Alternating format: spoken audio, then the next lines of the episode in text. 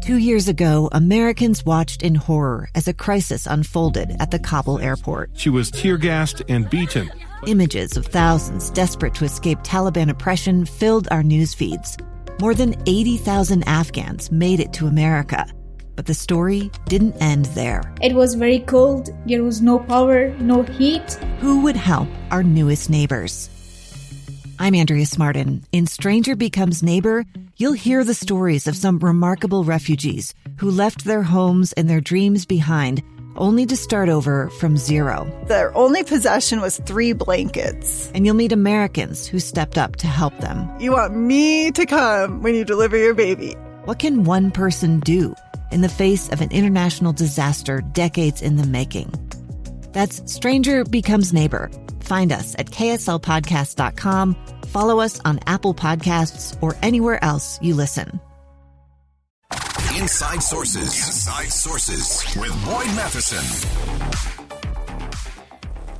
For the past several elections, interference by Russia, Iran, other foreign governments has been a top concern to be sure. This year, many U.S. officials are more worried about something else or someone else American citizens and their lack of trust in free, fair elections. Jay Evensen, of course, with the Deseret News, uh, one of our favorite writers and thinkers. Uh, Jay, uh, you've taken this on in terms of election trust uh, as really being one of the big issues and the big challenges when it comes to our elections. Absolutely. Thanks for having me on, uh, Boyd. Um, the interesting thing, as I pointed out in here, is that this lack of trust nationwide does not seem to be mirrored here in Utah. We just did a poll um, a month or so ago that found um, 89% of Utahns said yes, or, or they were that they were at least confident that their state and local government will conduct a fair and accurate election in, in 2022. Uh, I compare that with uh, a Gallup poll, nationwide poll that found um, only about 59% of Americans feeling the same way. And if you break it down by party, uh, Republicans were down to about 44%. But that's not the case in Utah. It was across the board Republicans and Democrats, which I found um, really interesting. And, and uh, uh, Utah is a unique place in a lot of ways, and apparently that's another one. Yeah, and an important one. And I think it's a, a real tribute to the process that Utah's been going on for a number of election cycles now, to where uh, I think uh, even going back to 2020, most places across the country just were not ready for a, a pandemic election uh, and what that would entail. But I think Utah had gone through, worked out the bugs and the kinks, and uh, and that is part of the process of gaining trust. Uh, is seeing how transparent it can become, uh, so that everybody can have confidence. You know, I, I met with a man yesterday, um, and he's a he's an advocate uh, to uh, uh, make gambling illegal around the country. So, but that's kind of beside the point. But he, over and over again, he said to me that Utah um, is a place where the American dream is more alive than any other state. He's not from here; he's from Massachusetts, and he he would say that's because you know, gambling is illegal here. But I think there are many more uh, reasons why, and I, I think we have a trust in our public institutions here that stems from a number of things. I think it stems from our spirit of volunteerism, mm. because in, in, in, a lot of our volunteer efforts, we're interacting with government yeah. and seeing how it works. And there's kind of a spirit of gratitude here. And, you know, we tend to think of that in terms of just one religion, but I don't think that's true. I think it's a united effort of a lot of people of, of goodwill.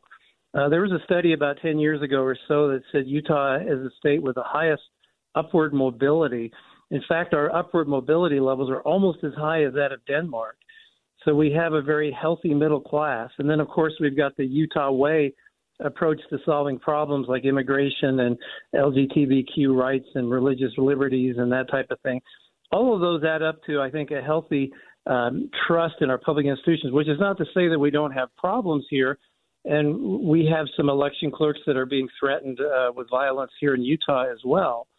But I think overall, our, our approach to government here is far healthier than it is in the rest of the country. Two years ago, Americans watched in horror as a crisis unfolded at the Kabul airport. She was tear gassed and beaten. Images of thousands desperate to escape Taliban oppression filled our news feeds. More than 80,000 Afghans made it to America. But the story didn't end there. It was very cold. There was no power, no heat. Who would help our newest neighbors? I'm Andrea Smardon. In Stranger Becomes Neighbor, you'll hear the stories of some remarkable refugees who left their homes and their dreams behind only to start over from zero. Their only possession was three blankets. And you'll meet Americans who stepped up to help them. You want me to come when you deliver your baby. What can one person do in the face of an international disaster decades in the making? That's Stranger Becomes Neighbor. Find us at kslpodcast.com, follow us on Apple Podcasts, or anywhere else you listen. Yeah, it's so true. You know, I've been saying for a, a number of months now that uh, on this issue of trust, that you know we've we've stress tested our constitutional republic in just about every way we can through a, a world war. We've done it through pandemics. We've done it through financial collapse and crisis. But we've never really stress tested this country in the absence of trust, especially trust in our institutions and also trust in each other. Uh, is is there something else that you're seeing or sensing, Jay? One that is working here in Utah, or something that can help reverse that trend in other places around the country? I think we need to remember that the agitators are a minority. Mm. And we're hearing a lot of, uh, from them. There are people who are threatening election officials. And I note in there that uh, a lot of election workers uh, are quitting around the country because mm. they're receiving death threats. Um, in some in some counties, the entire election staff is is quitting. This is a, a serious problem, but I think we have to remember that it's it's a it's a minority of people who are doing this. Not not everybody is arming themselves and showing up at uh, at, at drop boxes for for ballots uh, to intimidate voters. That's a very small minority of people, and it, it's it's very troubling. That's always the tactic of a terrorist group is is to try to make themselves seem more important and larger than they really are, and um, I, so I think I think we need to remember that for the most part, Americans are. Uh, you know, may, maybe their trust is waning a little bit in, in government, but they still want the system to work. And we have to remember that just casting a ballot is an act of faith in our democracy. Yeah. And um, and we we have to remember that. I think there are a lot of troubling signs around the country, and I thought about this a lot. Is there anything here in Utah that we could transfer elsewhere to help this problem? We keep talking about the Utah way and our our approach to solving problems, and thinking that that's going to be a model for the rest of the country, and it never seems to work out that way. Um, but I think um, I think there's a lot of good happening in this state, and a lot of a lot of things that people elsewhere could learn from. Yeah, I, I think it's so interesting because you do have, you have so many people who who come to the state now, who come both to uh, our government leaders, uh, come to faith leaders, uh, and and are asking, well, how do you do that? You know, how do you deal with intergenerational poverty? How are you dealing with mental health or or young people? Uh, how do you take? How do you create that upward mobility that you were talking about, Jay? And and uh, people come from all over the world to say, how do you do that? Uh, and then, of course, when you start to explain how you do that, they say, "Well, we we don't want to do that, but we really can, can, we buy the result in a bottle?" Yeah. Well, I, I think the key to it is uh, being more concerned about results and less concerned about who gets credit for yeah. those results. And that's uh, so anathema to what what we're going through right now, where every it's all about my side winning and your side losing. It's a zero sum game. If if if I win, you lose. Uh, and, and that's not true. Uh, if if we all if if we all work together, we all can win. And uh, who cares who gets the credit? The country is better off. Yeah, absolutely. Jay Evensen from the Deseret News. Uh, always appreciate your perspective. Uh, I think it's one of those days where you can say it, it really is not who leads us, it's what leads us, what principles, what value, uh, and that trust, that trust in each other uh, is so vital. Jay, thanks so much for joining us today. Thanks for having me. Uh, that's Jay Evensen from the De- Deseret News, and uh, always appreciate Jay's perspective. And he has such a, a deep history uh, he is a vault of knowledge, especially when it comes to uh, things happening here in the state of Utah. He's a great observer uh, of what goes on, and not just politically. It's uh, it's it's society. Uh, social commentary, I think, is uh, more important than political commentary because it gets us closer to the principles that can actually solve the problems, and, and, that's what we have to get as a country. and if we want to have faith in each other, if we want to have trust in each other, then we have to do it different. Uh, I loved what Jay pointed out in terms of this idea that the more you are involved in community, uh, the higher the trust levels are. Uh, because when you are interacting in community, most likely you are bumping up against government, you're bumping into businesses, you're bumping into various faith groups and other volunteer organizations of all kinds.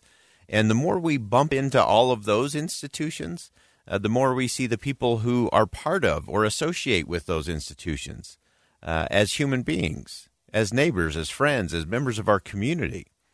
And that changes the trust factor as well.